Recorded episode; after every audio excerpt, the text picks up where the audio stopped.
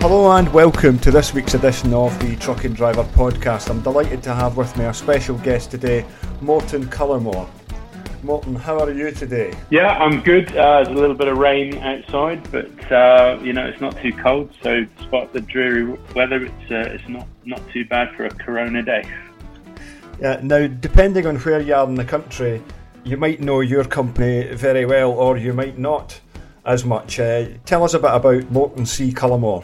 So, uh, we were established by my grandfather way back in 1927. Uh, so, my family was sort of agriculturally, uh, an agricultural family, you know, farms and things like that. My grandfather bought a Model T Ford truck, um, or whether you can call them trucks, but let's call them a truck, back in, in 27, and it had a hand wound uh, tipper on, on the back of it.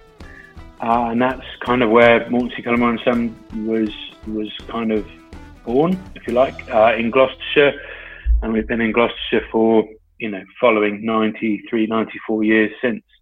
Still going. I'm third generation. Uh, my father was managing director, and I took over from him as MD probably just over 10 years ago now. So, third generation, established and, and, built in Gloucestershire, but operate all over the region and also uh, on the general haulage side of our business all over the UK. Yeah, because the trucks uh, are primarily it's a tipper and mixer aggregates fleet, but you've expanded that into some different areas in recent times. Yeah, so I mean, traditionally, you know, in 27, we were moving other people's goods, and that's kind of where we've always kept an arm in the sort of general haulage side of things. So that's, you know, that's the oldest part of our business. And then after after the war, we moved into aggregates, and, and hence why we have quite a large aggregate tipper fleet. And then in the in the 60s, as my father became involved, those aggregates started to go into ready mixed concrete plants, of which we, we, we still have two now. So we've got a, a ready mixed concrete fleet as well. So we've got quite a diverse fleet from, you know, the, the, the classic tractor and trailer to uh, rigid tippers, concrete mixers, uh, HIAB and crane lorries, and, and a few other things left, right, and centre of that as well. Yeah, and you've got your own quarry site as well. Yeah, so um, you know, in, in, in Gloucestershire and Wiltshire, where where most most of the family land is, it's all in either sort of River Severn or River Thames territory. So it's all uh, it goes back to your uh, you know your GCSE geography or, or, or o, you know O level geography of old riverbeds, glacial beds where there's aggregate. So um, we started digging farmland back in the day, which you know created this this product, this this raw mineral that that goes into you know all types of construction and, and building houses and schools and all that sort of thing. So yeah, mixed mixed thing. But we got we got um, two or three quarries. We have uh, a new one hopefully opening. There I put a date on anything these days, probably in 2021 in, in Worcestershire, and then a couple in Gloucestershire and Wiltshire as well. Your fleet of trucks over the years is um, it's it's evolved the same as everything else. I came out to visit you in February, which was right at the tail end of when the world was a happy and normal place to visit um, your longest serving driver, Brian Markey. Yes. And that's that's basically how we, how this this podcast probably came about because I was contacted to say, would you like to come and do an article on Brian, who had been working for you for I believe was it forty eight years at the time. Yeah, yeah. So he's been in the business longer than I've been alive, which is is um, the crazy, unique thing of of a family business. Uh, but yeah, Brian Brian has seen me grow up, come in and out of out of the business as a as a child. Um, I probably weighed him on a, on a, on a uh, in the quarries when I was 11 or 12 years old, and, and, and now technically his boss. I think Brian will ever probably have a boss. He's always been a pretty self-sufficient chap but yeah, he's he's one of a number of very long-standing drivers. But he's uh, you know he's kept going up until this Corona situation, in which uh, you know he he acted as only the gent that he could be with a, a glint in his eye, and he just he said to to me and the transport manager, he said, "Look, I need to be at home with my wife during these times." Because I think Brian probably told you he, he probably tried to retire a couple of times because he was um, a little bit worried about the new technology in the trucks, and and then kind of when he got over that, he he decided to to come back or stay. His retirement lasted about a day, but then as, as Corona came, he he said, I don't want to be a burden on the company, and I don't want to be a burden on the uh, state treasury. So I'm just going to retire now, be at home with my wife until this uh, this all blows over. Uh, and if you want me back or, or, ever need me to come in and cover someone during Corona or, or, after Corona, then just you've just got to give me a shout. So I expect if and whenever normality returns to us, then Brian will probably be uh, knocking on the door, and I, I say that with love. Uh, but yeah, he he he um, it nearly brought a tear to our eye in, in just the way that he gracefully uh, doffed his cap. That makes it that makes it even more poignant. I'm so glad that I was able to come and visit and spend that, that day with him because he was so modest. He, he genuinely couldn't really see why he deserved the attention of having have been have been focused on for having such a, a long period. And you could see when he was walking because we had to go and we went and got his old Foden jump started and took it out the shed and we've got the mechanic. We were in the transport office and the mechanics and everything, and everybody you could see you could see uh, like the respect and affection everybody had for him. And I, I enjoyed sitting in the truck with him as well because he was in he was in his manual gearbox Scania. Yeah. I said, I said um, what, what would you do if you were given an automatic? He says, I've never driven an automatic in my life, and I certainly don't intend to start doing so now. He was quite impressed by the fact his truck had an electronic sheet because he'd had a manual one for so many years. But yeah, the thing, uh, you know, that that that Foden he had for for so long, he was offered a new truck because generally we, when we buy new vehicles, we we we, we kind of offer it to the most deserving. We, we, have kind of a, a merit basis on it, and um, you know those people that look after their vehicles and and um, you know want to do the graft and, and, and have respect for, for the truck and, and, and the business. You know, Brian refused. I, I, I, can't tell you how many new vehicles with the, you know, you know, new sheeting systems, etc., etc. And he was like, "No, no, I, I want to see my out in in the Foden. It's still going, and, and to be fair, it could still go and do a day's work. Um, now we've we've revamped it. It's going to go into our into our heritage. It was also it wasn't the last Foden that we had from from Foden because I think his was a 54 plate off the top of my head. Um, we had a couple of the 56s, but um, you know the, the, actual very last. But yeah, he uh, uh, you know he was he was Foden through and through. You know he, he liked oh, absolutely British product. Trying to get him into the Scania was a was a was a massive problem, but um, you know we, he got him got him there eventually because it, it was it became a uh, you know, became a tool to um, continue his career because the, the Foden, although it was was was going, it, it was going to uh, something major was gonna was gonna go on it sooner or later because it was you know done 15, 16 years worth of graft. Yeah, I look I look forward to seeing it when it's all when it's all restored because very few eight wheeler trucks, tippers or mixers or anything like that tend to get saved and restored. They very often get yeah. just they get run until, like you say, something something catastrophic happens and then mechanically, and then that's the end of it.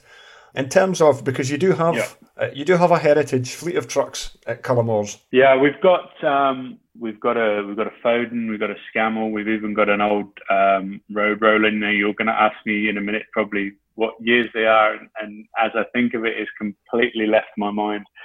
So yeah, I think as I've grown through the business, as, as I've sort of been involved in it since you know I came back in because I came in and out of the business a couple of times, but uh, as I sort of came into the, directorship, it, it's kind of um, you know you you go through a phase of just seeing these trucks as as disposable things. You you run them for the 10, 11, 12 years or whatever it was that we used to be able to get out of a out of a vehicle, and and then you you you break them to serve as donors to uh, your other trucks, or or you you put them into the resale market and, and see what see what happens. And I think as I've got older, I was like, oh, do you know what? I wish I'd kept that one. And then you, you kind of look back at trucks you knew through the years. You're like, oh, why didn't we keep one of those? Because those look stunning now. And you start looking around eBay and all the other places to see whether there's any floating around. And then occasionally you get someone call you up and go, do you remember that truck you had back in 83 or something? You know, I've just seen it in a wood somewhere in someone's garden or something ridiculous like that.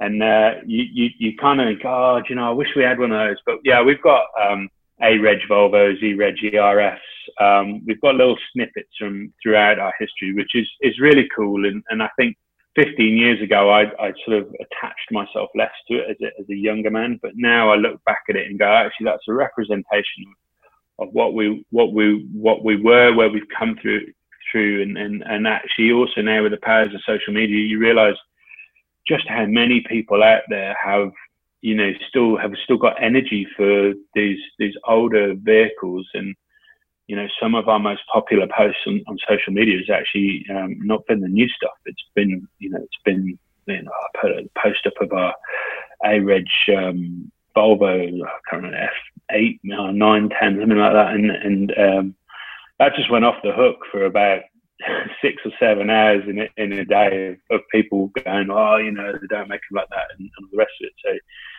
yeah, it's it's very cool. There's a, there's a few definitely that I wish we we still had, and uh, we're going to keep Brian's old Foden, and we've got the 56 plate Foden, which you know was the last truck that we had. It was also the last truck that uh, my father and I received to delivery together as, as father and son in the business. So I've also kept that for prosperity. You know, it was a more difficult truck to restore because it was on our, our muck away fleet. So, you know, had a harder life being off road and, and, and moving, uh, you know, the less desirable material in, in, in, our industry. So it needed a lot of work in, in the body and that. But, you know, the engine's still good. And we've got that um, nice bright and shiny now and, and in one of the sheds as well. The problem is with these things is it will take up space and it's, it's where do you where do you put them? Yeah, you've got to go. You've got to go and build more sheds to go and accommodate the trucks. yeah. well, ho- hopefully, uh, being all, all being well in twenty twenty one, you'll be able to get them out and get them onto some road runs and classic yeah. events. I'm sure. Do, do you have um, drivers going to volunteer to go out and take them out? Do you know what? There's a, there's, there's a couple of um, chaps that we've got. I mean, they're not even volunteering; they're actually asking, like, "Can I, can I can I take this to that? Can I take that to that? So um, you know, there's a handful of them that are, are really keen to, to do it and, and, and, know about shows that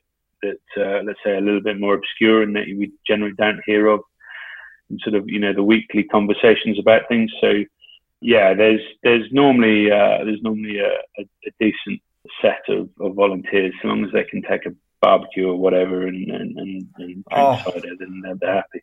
That sounds. That's just sounds so wonderful right now. Just to know that we're, yeah. we're, we're, possibly gradually edging closer to that sort of possibility, one way or the other. Yeah.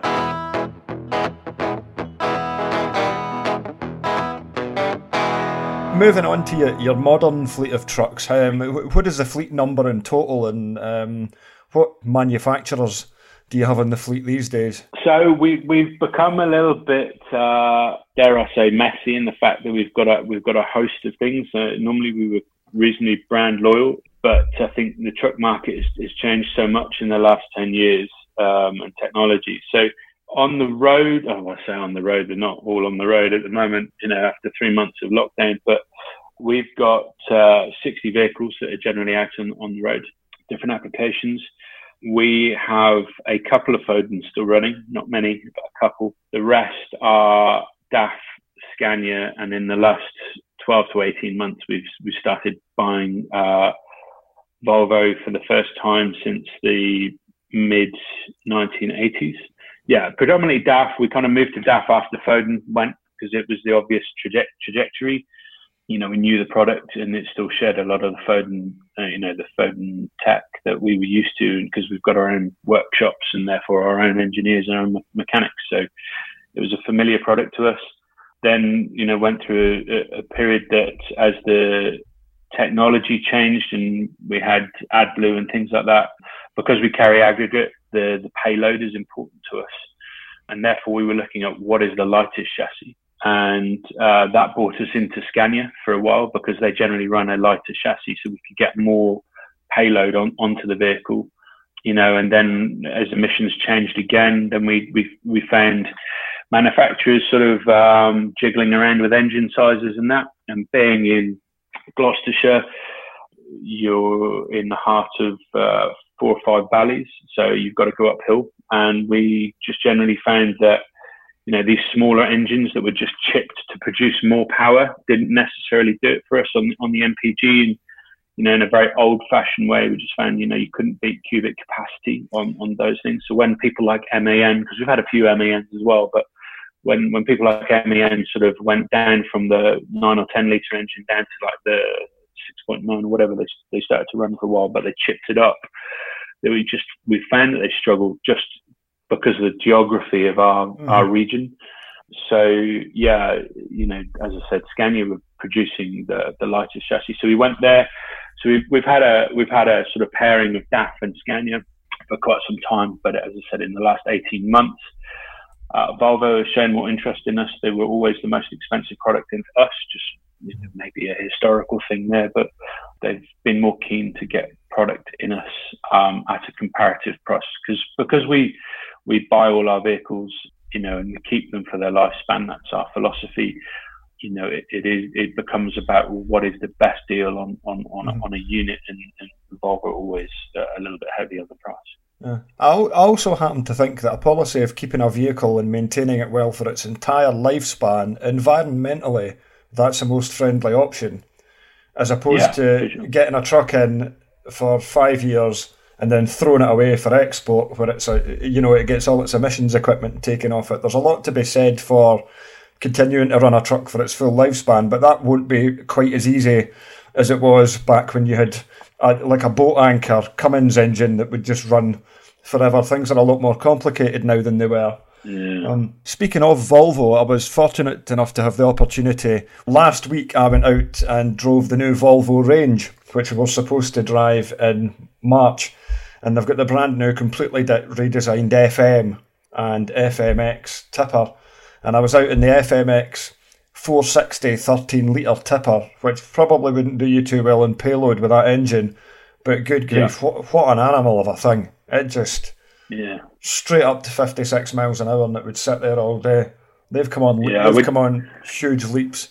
Yeah, we were due to have um, uh, another publication doing their, their annual tipper test in, in our quarry, you know, uh, that's our, back. That's our sister publications. So yeah, they, they the last few years have been coming and doing their, their, their tipper tests with us uh, in one of our quarries and, and moving between a couple of our sites, just uh, testing all the new new gear. So I was looking forward to that. I had it in my diary that uh, you know to come and have a nose around because it gives me an extra sneak peek on on, on what's going on. So yeah, I, I had heard the new Volvo was going to be a part of that pack. So it's a shame to miss it. Um, you know, mm. unfortunately, we don't have any of those um, on order at the moment. It's the, the sort of uh, 2019 mm. variant. Um, week week 40, apparently, you can order them from again. Well, that's still fresh in my memory. Yeah, no, the tipper. I mean, the commercial motor tipper test, which takes place annually at your quarry. I mean, it, it's a great day out for all the PR people from the various truck manufacturers because they get to take the eight wheeler, take it to your quarry, and then they go and get to run them through enormous puddles and create a huge mess in a fashion that. And if I, I used I used to drive a tipper full time, and if you got caught driving through a puddle like that in a quarry, or if anybody saw you, you would be banned off site if you did it in real life. But it is always it always looks so amazing and dramatic when these things are splashing with mud going all over the shop. Um, yeah, sometimes you know big units like that just they they, they need that uh, that photo. We have to we have to operate in such a, a sterile environment uh, these days, and, and sometimes you just the, the old school of us probably just you know miss the the noise and and the, like I said the, the splash and big things making big big messes in, in you know in a positive way and not in anything else. So yeah, no that that photo opportunity moment of uh, at the end of the test where uh, yeah they make the splash is is, is pretty cool. That's it. Uh, with with everything I'm saying, you know, it's not it's not cancelled. It's merely postponed, and we'll, we'll be back yep. to that soon enough before we know it. In terms of the fleet, do you still specify anything with a manual gearbox in it, or all automatic now? Uh, with the last 12 months or the last 18 months or so, we, we, we, we, we're changing our philosophy. So generally, we have moved to an auto box, but an auto box preferably with that clutch pedal still there. Um, yeah, the Scania offer you that. Yeah, because um, the, the problem is, or why we've always kept manual before, um, even though the, the auto technology has been very good for a number of years now, is that obviously with our, our muck away fleet, especially, um, you know, our, our trucks go off road. And what we found is that some of the auto boxes didn't deal with that real wet off road uh, site condition stuff because it didn't allow uh, the driver to, to build the power to get that pull away if they're, they're starting to get stuck or, or, or whatever. So generally we've always always had the the, the manuals, but um, yeah, the, the Scania unit with that that clutch pedal allows you to build the revs a little bit to to to, to get that grunt to to pull away. but the uh, as the auto boxes and the technology, like anything these days, is moving so quickly. You know, just in domestic vehicles, let alone trucks, that's becoming less of a concern for us. So. Um, you know, it's moved on and the, and the traction is is better. But we've yeah, we've we've probably been one of the last to move to the auto purely for, for that reason because of the nature of work we do and it's it's important that all our vehicles um, are, are dual role you know so they can do everything rather than uh, you know we're, we're not buying one trick ponies because as I said you know we, we buy it for, for a truck for its life and, and therefore we need to be confident that it can do this a different job in, in three years time yeah I mean as it stands you can still have I mean, the two trucks you're using mainly Scania and DAF, you can have a manual gearbox in most of the range. But as yeah. time goes on, I do suspect as Euro 6E comes in and ultimately Euro 7, it's going to be harder and harder to get a hold of hmm. them. But like you say, last week, driving that, that FMX, the throttle control was so intricate. The, the most gentle input in the throttle you could influence what that truck's going to do, and yeah. you just didn't. You just didn't have that sort of before. But uh, there's also an element to a manual for drivers where it's just the sheer enjoyment of being able to change gear yourself. You know, trucks are trucks are enjoyable. You know, they're not just like a washing machine where yeah, it does uh, just forms. It, it's, it's having that it's having that control, isn't it? And I, I suppose it, it depends what generation you you sort of you, you grow up in, in in trucks. You know, I'm at a, I'm at that age where when I learned to drive a truck, it was still on an Eaton twin split, and and then you know things things changed, and I looked at the new manual gearbox and I was like, well, I don't know what to do with that because I'm used to having to rev it and, and you know and, and get through that twin split box, but you know, I think the younger guys that are in their twenties now that are, are, coming into the HGV driving, they're, you know, they're used to. That that's just what they you know what they fall into is the auto box and you know things like the Volvo I shift and all that. They're just like you put them in the manual and they're like, you know, what is this black magic you speak of? You know, it, it, it's kind of it's, it's, it's what you know, isn't it? And I think um, you know each driver has a favourite. It's the same. That some people only want to be in the Foden, some people only want to be in the Scania. And but like you say, you know, I came through manuals, but equally those new Scanias, those those next generation generation Scanias, the Autobox, and I, I do like them. I've got a real soft spot for them. I do. It's something that's it's quite. I Scania's old automatic system did only come previously with the clutch pedal on it. And as it's gone on, it's become a sort of love it or hate it thing. Some drivers really don't like them because it's sort of half and half. And while I'd find that I would I've not driven one for a while, but I would tend to stall it the first time I pulled up to a junction because I forgot the clutch pedal was there. Once I'd remembered, but it was great, and I think it's I think it's the best of both worlds. You know, just to have that clutch to start and stop. Um, yeah, and I, I, think it's a good thing that they still offer it. I believe they still also they do an offering um, where the clutch isn't connected to the clutch mechanically. It's done by like fly by wire, like the throttle. Yeah, yeah, yeah, yeah. There's a clutch and yeah, demand. No, I've not tried one of them. I'm a little bit behind with the Scanias that I've driven compared to other stuff. Although having said that, I'm a bit behind with everything now because I've not driven anything in anger since March. Yeah, no, I do. I'm a big, big fan of that that Scania system. Eh? The, the, the clutch is there. I mean, like you say, most of the time it's redundant, but you know, it's gone are the days when a clutch pedal you literally had to, to, to stand on it with all 80 or 90 kilos of your of your weight. It's uh, you know, it's quite a soft thing there, and it just it gives you that little bit of extra manipulation when you when you need it. So, as I said, I'm a, I'm a, I'm a big fan, but uh, then I've not having not owned many Volvos for, for a while, and I've not really experienced their system too much. But um, you know, we had the first of ours come through sort of mid to late last year, and uh, I haven't uh, I haven't spent too much time. But so we'll we'll see how it goes. But yeah, I, I like I think like you said, it's best of both best of both worlds.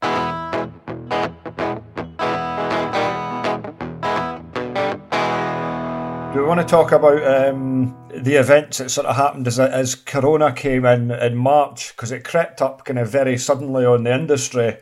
And yeah. from from my point of view, I've got an owner driver, Chris Madison, who I do the podcast with regularly.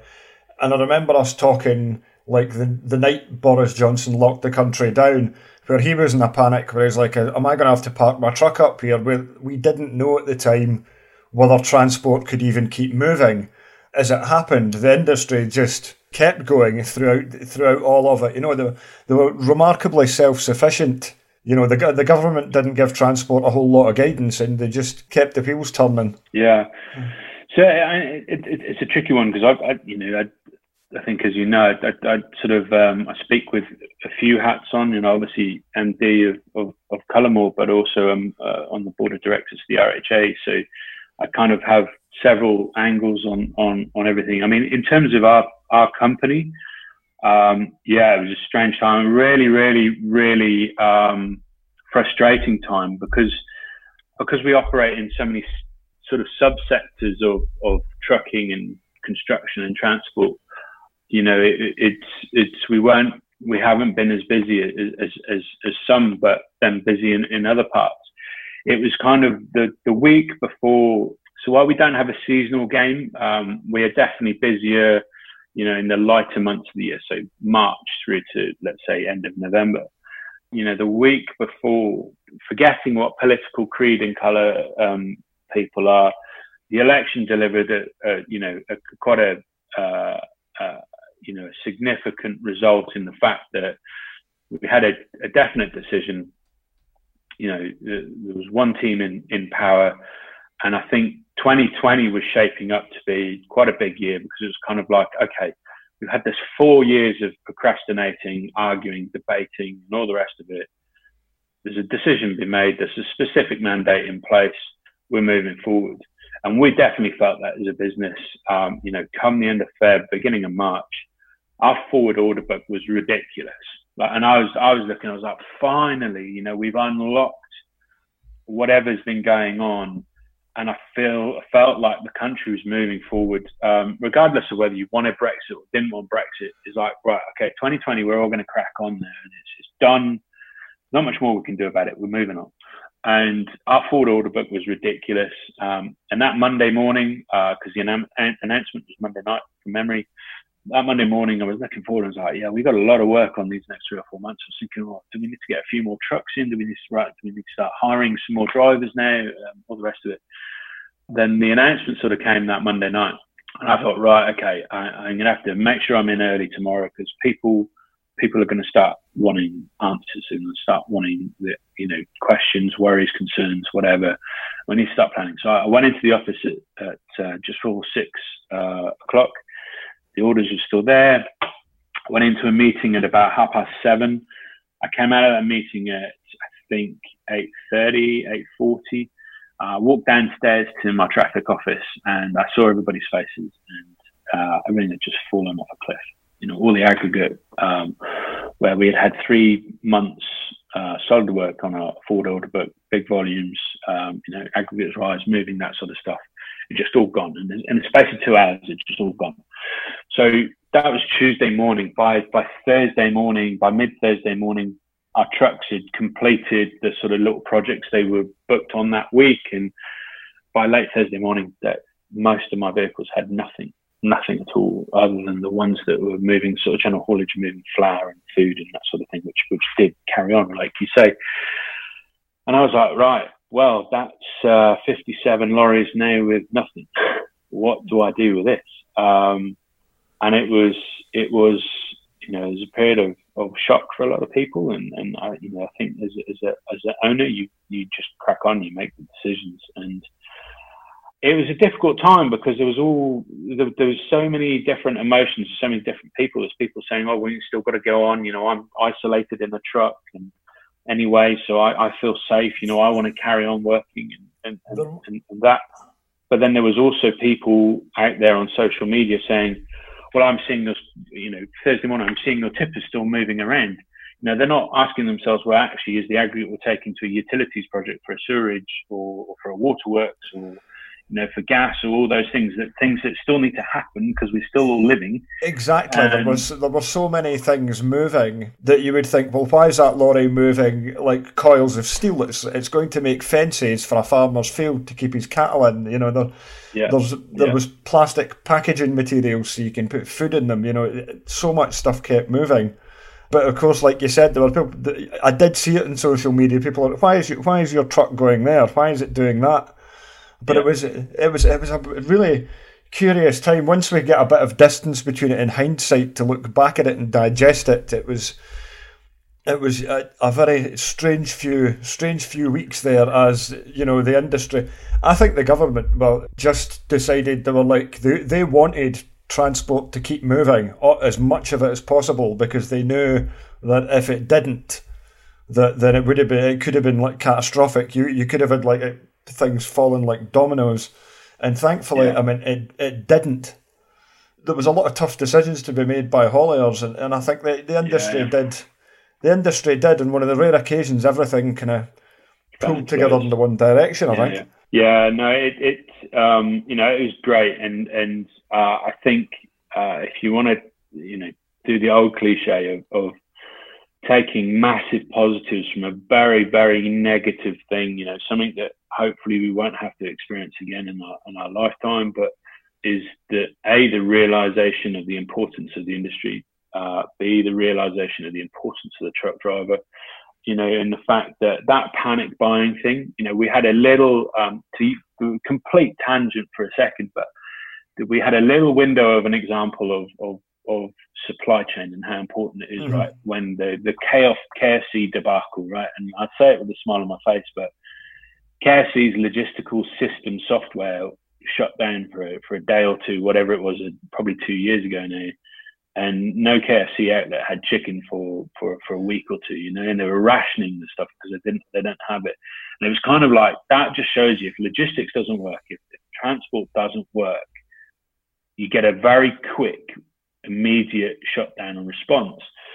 And I think what what Corona or COVID is is is, is brought to the fore, which is, great, and we can't let it go, is that that whole panic buying thing, right?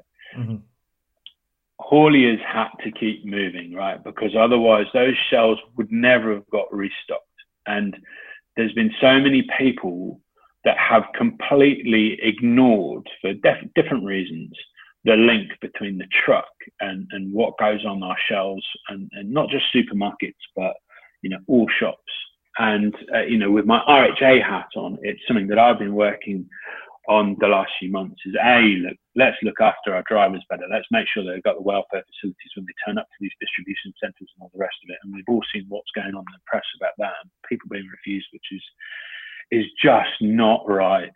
No, we're um, still, we're still getting it. We're still getting reports. Yeah. You know, uh, know. regularly. It, we can't tend. We're tending to get a bit of a reaction if we can if we can identify them individually. Uh, builders yeah. merchants have been quite problematic, but yeah, that was that was a huge problem. And, and like you say, these trucks were performing an essential service. And, and if the trucks only stop for a day, then you've already got a lag yeah. in the supply chain. It's so delicately balanced. Yeah, it, no, it absolutely is. And I think because we're all so, um, you know, we're, we're, we're, we're trying to move into a new era of being eco, being uh, global, friendly, environment and all the rest of it. You're absolutely right. There's no no issue for me on that. But the truck has been used as a scapegoat for that, right?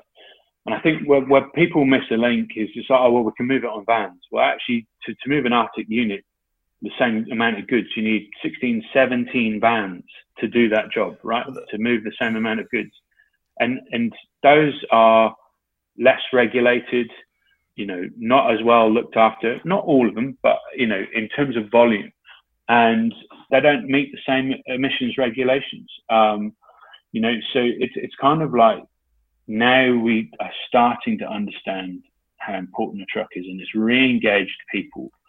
Uh, and you see countless stories also of of you know with with the and rightly so the NHS Heroes campaign uh, and people celebrating that that side by side that some people have next to that NHS rainbow flag have put thank you truckers and I, I don't think that should ever be ignored. And I, I remember a few weeks into the, the lockdown when I was driving down the M5 uh, pretty isolated because there was only a few trucks on there, you know, when things were really at its quietest.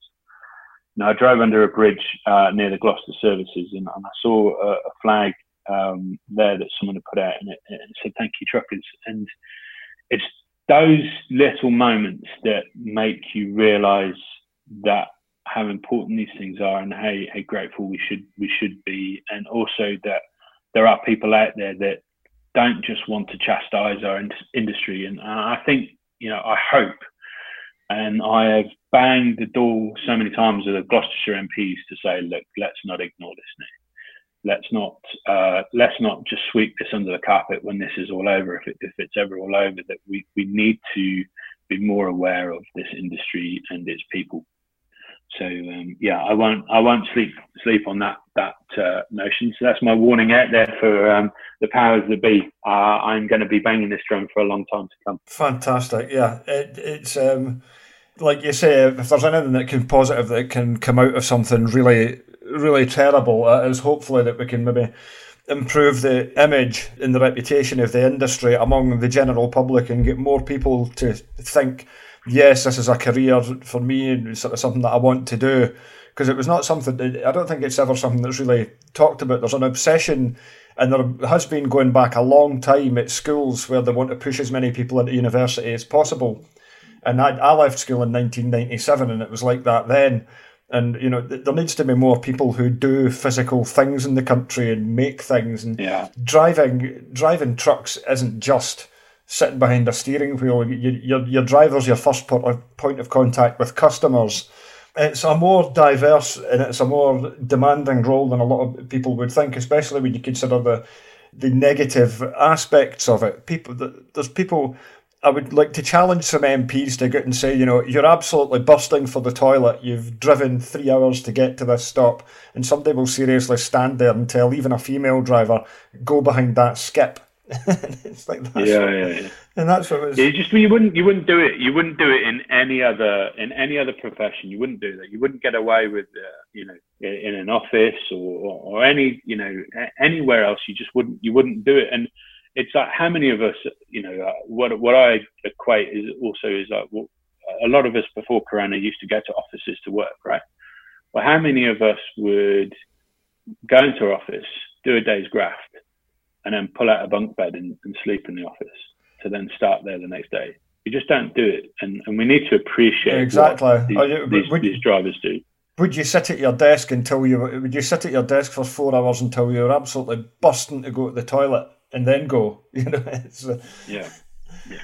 I think, and I hope that we've got some a light at the end of the tunnel. We've got a positive, a slightly more positive outlook going forward. I'm always saying in the podcast things seem to be looking to be going in the right direction.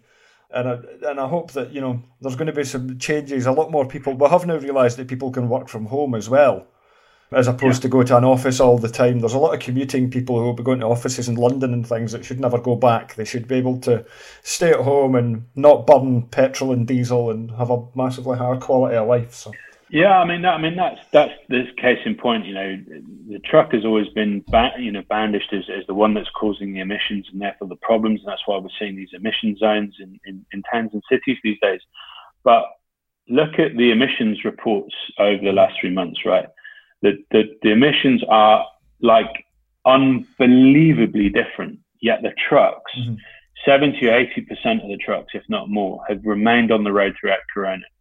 And, and yet the emissions have dropped like in a ridiculous amount. And that's a testament to it's the cars not being on the road. Exactly. It's it's like older vans as well. I mean, I, I like my old cars. I'm really passionate about my old Vauxhalls. The one, the one thing that I would like to see removed from the road is like 10 to 15 year old diesel vehicles.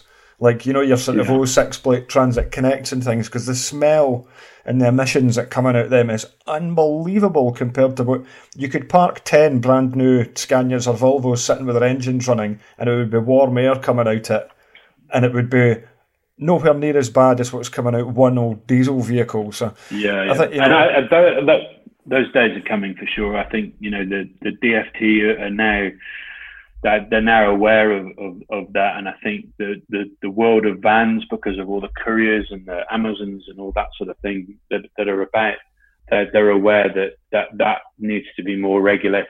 Regulated. I think it's probably come a little bit mm-hmm. late um, in comparison to the industry as a, as a whole, but um, it, it's definitely on, on the on the radar, and I think that will change over the next few years. Um, you know, like you, like you say.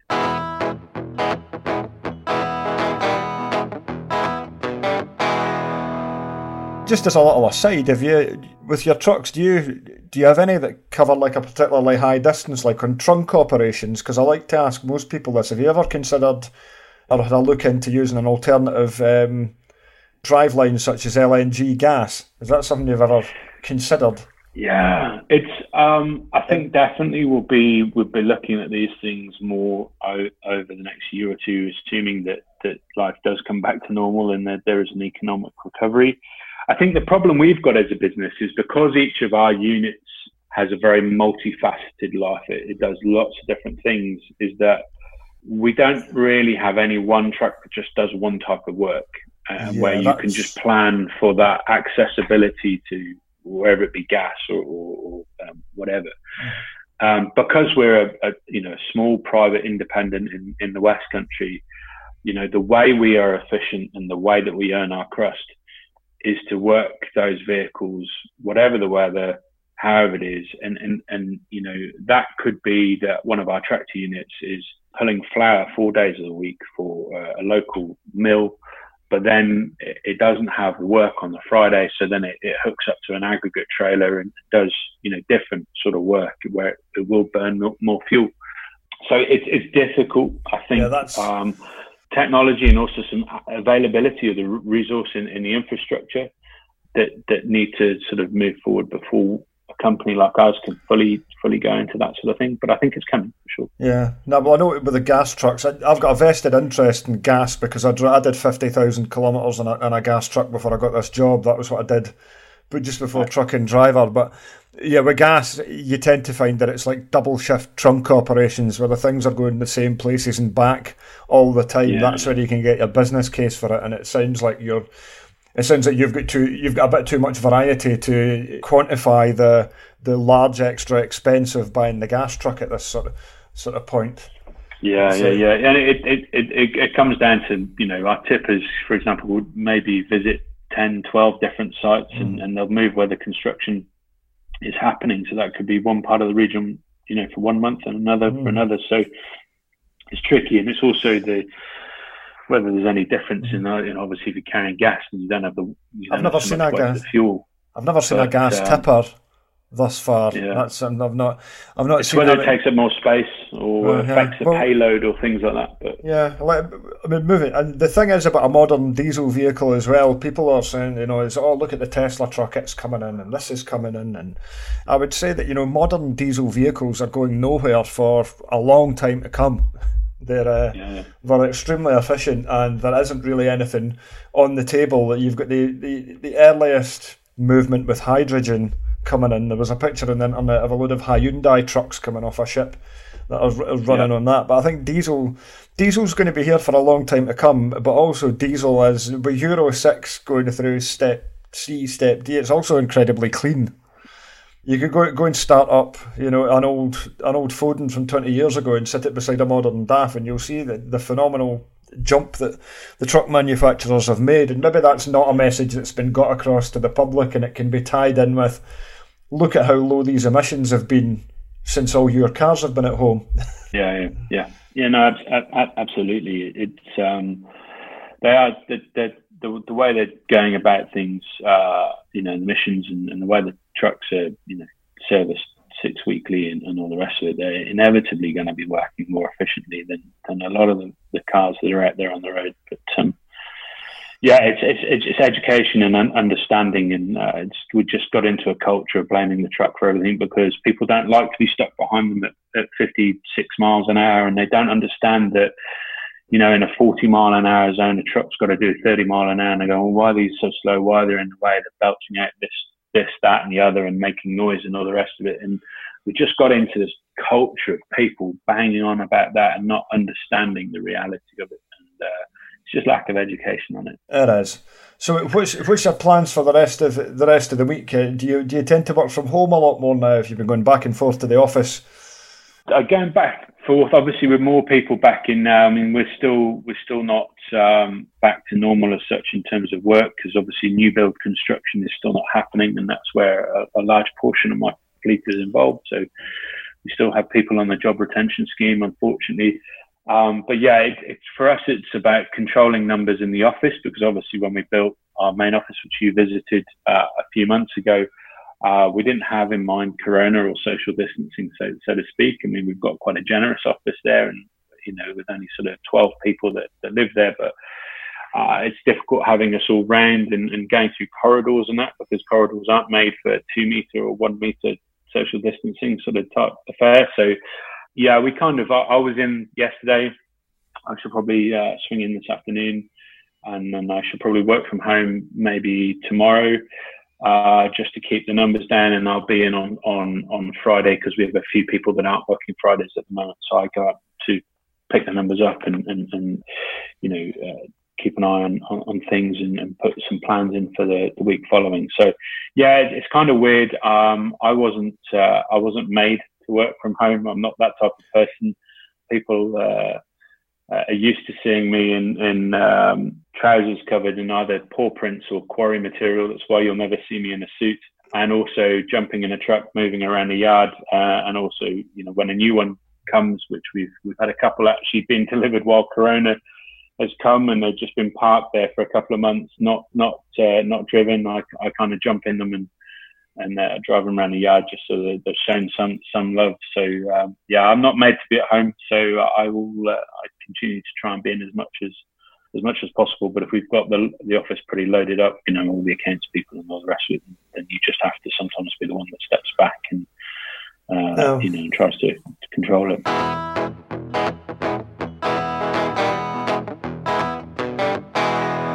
Thank you very much for coming on the show, Moreton. I look forward yeah, no to I look forward to paying you another visit.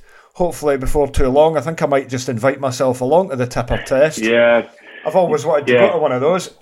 no, no, they're, they're great fun, and, and like I say, uh, it's specifically brilliant for, for us because it's you know it's seeing it in our backyard and you know, being able to actually crawl over these things. It's because we own the vehicles the way we do. We we, we like to see the nuts and bolts. There's a lot of people that just sort of buy these off the shelf products these days, and, and you know, because they're going to flip them back in on finance in two or three years or whatever it is, and therefore it doesn't matter. It becomes a disposable asset, and uh, it becomes somebody else's problem. Which again, like you touched on earlier, is you know, really what are we what are we saving in terms of the global environmental thing? But uh, you know, it's great for us to to be able to, to, to look at it, and it's nice to see in the backyard. And your sister publication is is, is you know very you know very good at giving us as praise for that, so it's uh, it's appreciated. But uh, yeah, come along. It's a, even if you come along for an hour or two, it's good just to stand in the corner and watch these things being loaded.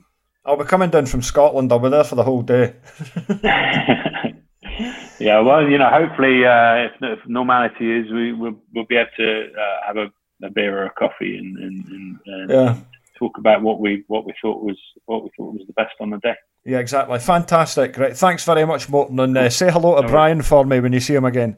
I will do. With, with I promised um, I, because he's kind of his retirement has just sort of potential retirement he may be back. You don't know. I, I, I don't want it just to get absorbed by this Corona thing. Mm. And uh, you've got to have to a, you've got to have a party for yeah. him. But if it, if it's not yeah, yeah. A, if it's not going to be a retirement party, you just have to do like a yeah an, a, an employment I, celebration party or something. I, I don't know. yeah, no, no I, I've said the first thing I want to do when it's when it's the right time, assuming that we'll still have some weather at some point is that I'm, you know, I'm going to get a, I'm going to get a peg from our from our farm and do a massive barbecue for, for everyone to say, look, you know, we've come out the other side and let's, let's have a let's have a glass of cider or something and a, and a bit of a hog roast. So um, yeah, desperate desperate to do that when the time is right. Brilliant. Oh, the thought of that, that's just the sort of things that keep you going. Cool. Thanks again, yeah. Moreton, and I'll uh, love to have you back on the show again soon. Cheers. Thank you. Cheers. Goodbye. Thank you very much. Bye bye. Thanks for listening to the Truck and Driver podcast. Please subscribe to this podcast so you never miss an episode. To keep up to date with the latest news, 100% for drivers, visit truckanddriver.co.uk, where you can also subscribe to the print edition of Truck and Driver magazine, which publishes on the last Friday of every month. The Truck and Driver podcast is produced by Sound Rebel. To find out more, please visit soundrebel.co.uk.